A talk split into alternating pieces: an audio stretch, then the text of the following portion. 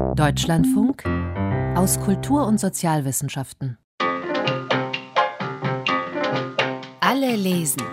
Der Literatursommer im Deutschlandfunk. Die moralische Abwärtsentwicklung des deutschen Volkes in seiner Gesamtheit. Das dürstige Aufsaugen der falschen Ideale, Rassenhass, Herrenmenschentum, Weltmission und so fort – mit all ihren scheußlichen Folgen beweisen, wie hörig ein Volk werden kann, dessen Gliedern jede Möglichkeit genommen ist, selbst zu denken. Ein Mensch, ein Parteiapparat denkt für alle. Alle Gedanken werden filtriert und in die Gehirne der Massen hineingegossen. Und da es gleichzeitig so eingerichtet ist, dass derjenige, der sich diesem Gedankengut widersetzt, verhungern oder im KZ oder Zuchthaus umkommen muss, so legen die allermeisten den eigenen Denkapparat gehorsam still. Denn man will ja leben und lieben und essen und trinken. Schreibt im Januar 1941 die Schriftstellerin, Journalistin und spätere SPD-Politikerin Anna Haag in ihr Tagebuch. Insgesamt 20 Schulhefte füllt sie von 1940 bis 1945, versteckt sie erst im Kohlenkeller, später vergräbt sie sie auf dem Land quasi wieder ausgegraben und einer breiten Öffentlichkeit zugänglich gemacht wurden die Aufzeichnungen erst kürzlich. Unter der Überschrift Denken ist heute überhaupt nicht mehr Mode sind die Tagebucheintragungen Anna Haags bei Reklam erschienen. Es ist eine Chronik, die ähnlich wie die von Viktor Klemperer einen Einblick gibt in den Alltag im Nationalsozialismus. Anna Haag hörte verbotenerweise BBC. Sie konnte es nicht glauben, warum selbst in ihrem engsten Umkreis kultivierte christliche Familien einem Diktator glauben, der befiehlt, Juden, Polen, Russen abzuschlachten. Warum lesen wir erst jetzt von diesen Aufzeichnungen und wer war überhaupt Anna Haag? Darüber habe ich vor der Sendung mit Jennifer Holleis gesprochen. Sie hat sich seit 2012 mit den Tagebüchern von Anna Haag beschäftigt und das Nachwort zur Buchausgabe verfasst. Von ihr wollte ich zunächst wissen, wie sie auf diese Aufzeichnungen gestoßen ist. Wie so oft im Leben war auch das eigentlich purer Zufall. Ich habe in England studiert und mein Professor Edward Timms ist, äh, oder inzwischen ist er gestorben, war mit der Enkelin von Anna Haag befreundet.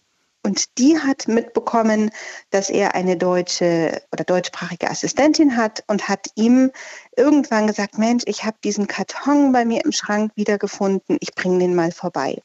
Und dann hat Sibyl Oldfield einen roten Schuhkarton vorbeigebracht mit ganz dünnen Blättern drin, mit diesen Durchschlag-Schreibpapierblättern, 500.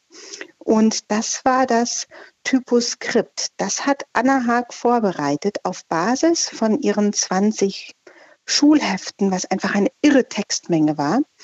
Und wollte dann gerne ihre Zusammenfassung nach dem Zweiten Weltkrieg publizieren. Aber sie hat überhaupt keinen Verleger gefunden, weil nach dem Zweiten Weltkrieg hatte niemand ein Interesse an Geschichten über den Zweiten Weltkrieg. Und so hat das nicht geklappt und das Projekt ist in Vergessenheit geraten. Andere Dinge waren dann wichtiger und kleine Auszüge sind in verschiedenen Biografien von oder über Anne Haag erschienen, aber nie das ganze Typoskript und erst recht noch nicht diese ganzen 20 Schulhefte. Und so kam es, dass Professor Timms, den jeder nur Ted nannte, also Ted und ich haben uns das zuerst durchgelesen und waren schon ziemlich geflasht.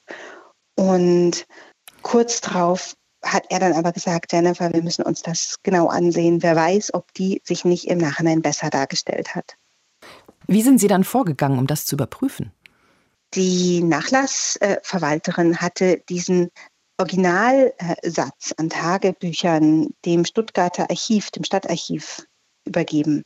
Und dann bin ich von England nach Stuttgart geflogen und habe äh, sieben, acht Tage lang gescannt, über 2000 Seiten und vor allem kam daraus, dass Anna Haag eben nicht nur minutiös Tagebuch geführt hat, sondern vor allem hunderte von Zeitungsartikeln, Aushängen, Aufrufen äh, und sonstigen Materialien eingeklebt hat in ihre Tagebücher, um Namen und Orte mit Ross und Reiter zu benennen, weil sie eine wahnsinnige Angst hatte, dass für den Fall, dass der Zweite Weltkrieg zu Ende geht, dass sich Leute dann irgendwie reinwaschen wollen und sagen, entweder ich habe von nichts gewusst oder ich habe nichts getan. Und deswegen hat sie diese Zeitungsartikel damit reingeklebt und hat die dann auch nochmal kommentiert. Also das war dann entweder mit so ganz kurzen Aussagen, sowas wie Pfui Teufel oder im Fall von Richtern, die Urteile verhängt haben, hat sie dann nochmal den Namen und den Namen der Ehefrau oder die Adresse dazu geschrieben und hat sozusagen in doppelter Weise sehr minutiös gearbeitet. Einerseits hat sie unheimlich viele Dialoge aus dem Alltag wiedergegeben, zusätzlich zu ihren eigenen Berichten aus dem Alltag. Und sie hat eben auch dokumentiert, was über die offiziellen Medien verbreitet wurde. Sie hat ja aber auch BBC gehört, sich auch durchaus in Gefahr begeben. Absolut, absolut. Es gab natürlich auf der einen Seite die offiziellen Medien, aber Anna Haag war völlig klar, dass das nicht die Nachrichten sind, die die ganze Wahrheit beinhalten. Und deswegen hat sie den deutschen Sender von der BBC gehört und auch einen Schweizer Sender. Und nicht nur, dass sie das gehört hat, sie hat sogar regelmäßig Gäste dazu eingeladen. Das hat sie dann Auftanken oder Tankgäste genannt. Und damit hat sie sich eigentlich in sehr große Gefahr begeben, weil jedes Mal, wenn jemand kam, hätte der A gesehen werden können und aufmerksame Nachbarn hätten zum Beispiel sagen können, aha, das ist schon interessant, dass immer zu einer gewissen Uhrzeit Besucher zu den Haags kommen. Aber es hätte natürlich auch jemand sein können, dem Anna Haag fälschlicherweise vertraut und der sie danach denunziert. Es ist ein ganz großes Konvolut. Was macht in Ihren Augen das Tagebuch von Anna Haag so besonders? Ich halte es auf verschiedenen Ebenen für was ganz Besonderes. A, sie hat durchgehalten, Tagebuch zu schreiben. Und zwar sehr minutiös. Selbst in Zeiten, wo Bomben gefallen sind und sie dann den nächsten Tagebucheintrag begonnen hat, wie es tut mir leid, dass ich so lange nicht geschrieben habe, weil die Nächte so furchtbar waren und ich einfach auch so deprimiert bin.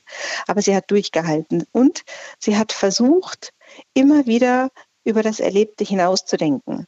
Und mit diesem wachen Kopf und diesen wachen Augen und Herz und Hirn am richtigen Platz ist sie durch Stuttgart gegangen und hat das wiedergegeben, was sie gesehen hat. Das fand ich schon sehr bemerkenswert.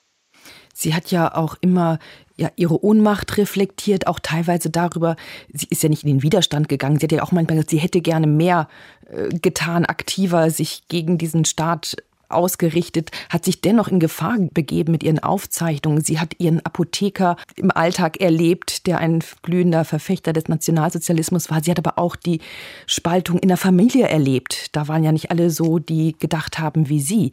Das hat ja auch eine sehr persönliche Seite, die gleichzeitig mit dem politischen Alltag verquickt ist. Und der, Völlig Sor richtig. und der Sorge auch um ihre Kinder. Absolut, absolut. Selbst innerhalb ihrer engsten Familie gab es glühende Nazi-Anhänger. Also ihr Bruder war ein absoluter glühender Nazi. Der Schwiegersohn, der übrigens auch eine ganz in ihrem Alltag eine große Rolle spielt, äh, war ein totaler Hitler-Anhänger. Und der Punkt hierbei ist, dass Anna Haag hatte drei Kinder. Ihr jüngster Sohn war in einem Kriegsgefangenenlager in Kanada und dem ging es aber sehr gut. Und Anna Haag war sehr glücklich, dass er dort war, weil sie immer wieder schreibt, dass ihr Sohn dadurch keine Kriegsverbrechen begehen muss, die er sonst hätte begehen müssen, wenn er wie mit anderen Gleichaltrigen in Deutschland gewesen wäre. Die eine Tochter war in England. Das heißt, sobald die Bomben auf England gefallen sind, ist Anne Haag vor Sorge umgekommen, ob ihre Tochter und dann die Enkelkinder überleben.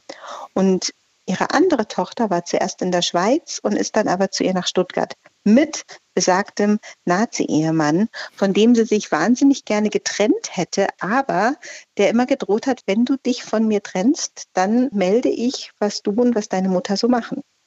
Insofern das Thema Verrat und Vertrauen war komplett präsent in ihrem Alltag. Wie verlief denn das Leben von Anna Haag nach dem Krieg weiter? Sie hat ja bis 1982 in Stuttgart gelebt ja, sie ist sehr alt geworden. Sie ist 1888 geboren und 1982 gestorben und hat damit wirklich ganz entscheidende Epochen äh, der deutschen Geschichte miterlebt. Nach dem Zweiten Weltkrieg war es zuerst mal so, dass sie direkt im Sommer zusammen mit ihrem Ehemann dieses Typoskript vorbereitet hat und das auf der Schreibmaschine. Und ihr Ehemann Albert hat das auch Korrektur gelesen. Das sieht man ganz deutlich an Passagen, die er mit einer sehr, sehr kleinen akribischen Handschrift kommentiert oder korrigiert. Und Annas Handschrift hing sehr davon ab, in welchen Umständen sie es geschrieben hat, aber die war sehr viel schwungvoller. Also man kann sehr gut erkennen, welche Worte von ihr waren im Typoskript als Anmerkungen oder Korrekturen und welche von ihm. Und ihr Ehemann ist dann aber relativ schnell danach verstorben.